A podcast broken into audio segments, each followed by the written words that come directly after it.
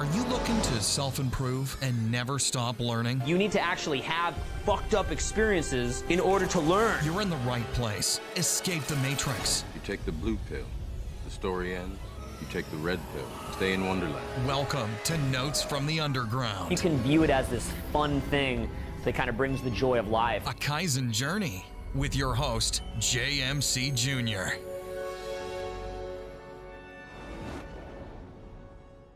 the journey of mastery through IBA basketball. There's actually several milestones that we needed to conquer before we get to that mastery level and get to that championship level. The first one is love the game, is the foundation for all other milestones. Obviously, if you're part of IBA, you must love the game. Once you love the game, you have to learn how to train, and then you have to train to train. And once you train to train, you have to train to compete. And once you train to compete, train to win. And finally, you get to learn how to win. Most of us want to get to love the game, to want to get from love the game to learn to win. But there's steps to this process. And most of us right now are in the learn to train milestone. So this series hopefully teaches us how to train and will prolong the whole uh, upward trajectory to the path of mastery. So let's begin learning how to train. Step one, self-awareness. Know your game. This is a, this is a critical component. You must know what you're good at and what you need to get better. Identify your strengths. Are you quick? Are you a power player or combination? Do you have a high IQ? Are you a shooter? You have to know your strength. You have to know where the spots on the court do you play. Do you play on the perimeter? Do you play in the uh, on, in the key? These things will determine how you train. Where do you, where on the court do your shots come from? The three-point line, mid-range, are you attacking the basket? These are critical questions to identify how you train. How do you get your shots?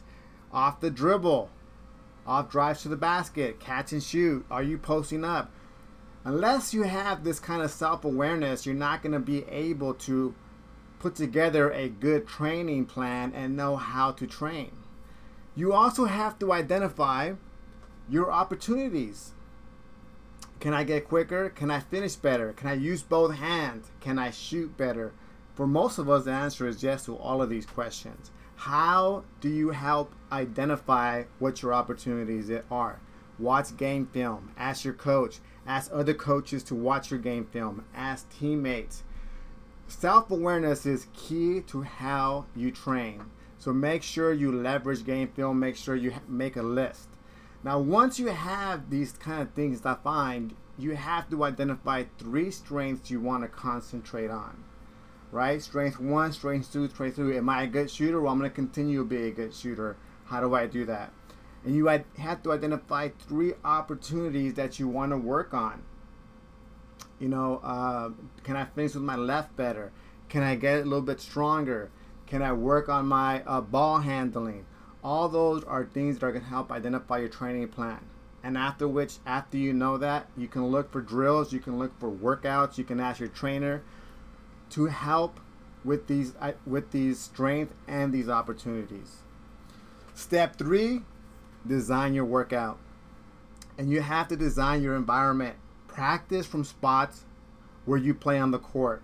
Practice shooting from spots you get in the game. 90% of your reps should be from 90% of the shots you get in the game. If you get baseline jumpers, obviously practice baseline jumpers, right? Let's look at how we can do this at home. How you can mark your court at home, how you can practice uh, designing your environment. When you come and do your workout, you should have your workout posted you should have the reps you're gonna do and what you're gonna do for that workout. Right? That just I'm just piggybacking on yesterday. But today I want to piggyback on I want to talk about how you train. Now when you when you play basketball, every basketball court, every basketball game you ever played in had something that was the same. No matter if you played it when you were in 8U to when you were a freshman in high school. This has always remained the same which is the dimensions and the markings on a court. The free throw line is 15 feet to the basket at every single court you've ever played in. The basket is 10 feet at every court you've ever played in. The width of the key is 12 feet at every court. The elbow at 6 feet from the free throw line, 6 from the free throw line. Three point line is uh, 19.9 feet from, three, uh, from the court. It has is the same dimensions no matter where what court you play in. And that's important for you guys to know because what you have to work on when you work on your game is getting to your spots. Every great player got to their spots. Kobe, Jordan, Olajuwon, Shaq. I won't say LeBron because he doesn't have a spot, which makes him so easy to guard, by the way. But anyways, the number one spot that you guys all should have is right here. Everyone should have this spot. This should be a kill spot for you, which is a layup. This should be the number one kill spot for you, which is a layup. It's the hardest thing to consistently get time and time again, but this should be your number one kill shot. So yeah, so you should be working on layups, you should be working on Mikans, you should be working on finishes. Every single practice that you can shoot. After that, you have to determine what where do you get your shots in the game. Kobe Bryant was a master at the elbows, especially the right elbow, because he learned from Jordan. Jordan was a mid-range player, by the way, and their spot was at the free throw, was at the elbow, and they got to their spots. If you ever hear a defender talk, he'll say, "My job is not to let Kobe, not to let Jordan get to their spots." And if you hear Kobe and Jordan talk, they say, "My job is to get to my spots." So they practice these shots all the time and they use the markers on the court, the elbow and the key, to define where on the court they are. Because when they're playing the game, their job is to get to here, right? Michael Jordan's two most iconic game-winning shots, the one over Craig Ehlo uh, in the first round of the playoffs to, in Game Five, happened right here, by the way. The one against Bryon Russell in the finals, his last game as a Bull, happened right here. Again, he got to his spots when he needed to make a shot. That does not mean that you practice this elbow shot all day. This is your this is your spot on the floor. What varies is how you get to that spot. Whether I'm going between my legs to get to that spot, or whether I'm catching and shooting to get to that spot. But nevertheless, this is my spot. The variance is how I get here. So when you go practice at home, get a ruler, mark off, mark off the uh, distances. 15 feet from the court, six feet from the free throw line is your elbow, is your elbow, and practice those shots.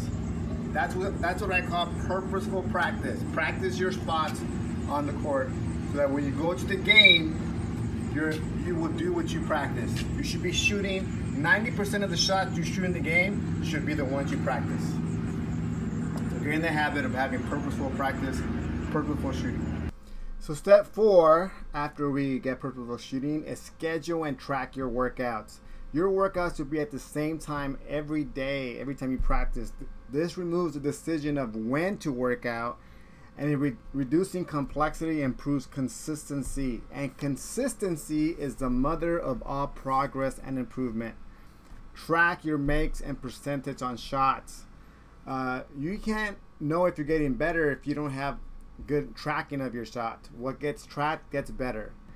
So, design your workout, uh, design your practice environment, schedule and track your workouts. Overall guidelines are keep the same workout and workout schedule for 90 days. I call that the macro, right?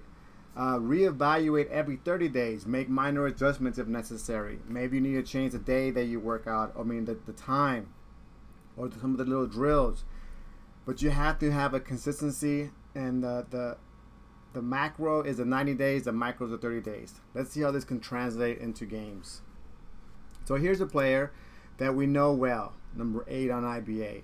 I'm not necessarily picking on him, I'm just using him as an example of how this can translate to games.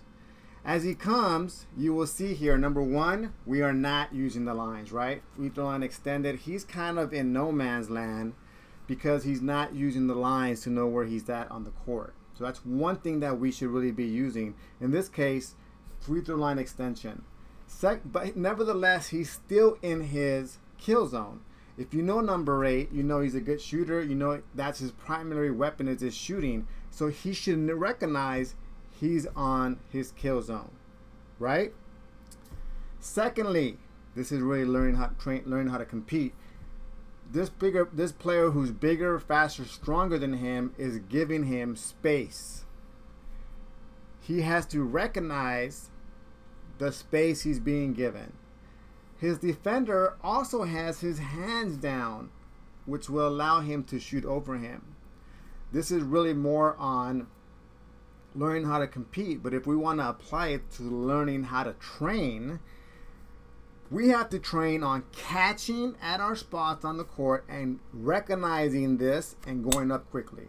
So the reps at home should be catching at these spots and going up quickly, right? That's how he has. This is how he should be training, using the lines of the court, using uh, pace and tempo on his shots. And if he learns how to do that, I guarantee you this is a bucket. All right. So that's the first step of mastery. Learn how to train, how to control your environment, control your schedule, and track it, and then apply it to games. Peace. Call me if you have any questions. Thank you for listening to Notes from the Underground, a Kaizen journey with JMC Jr. Keep on the road to self improvement, and we'll catch you on the next episode.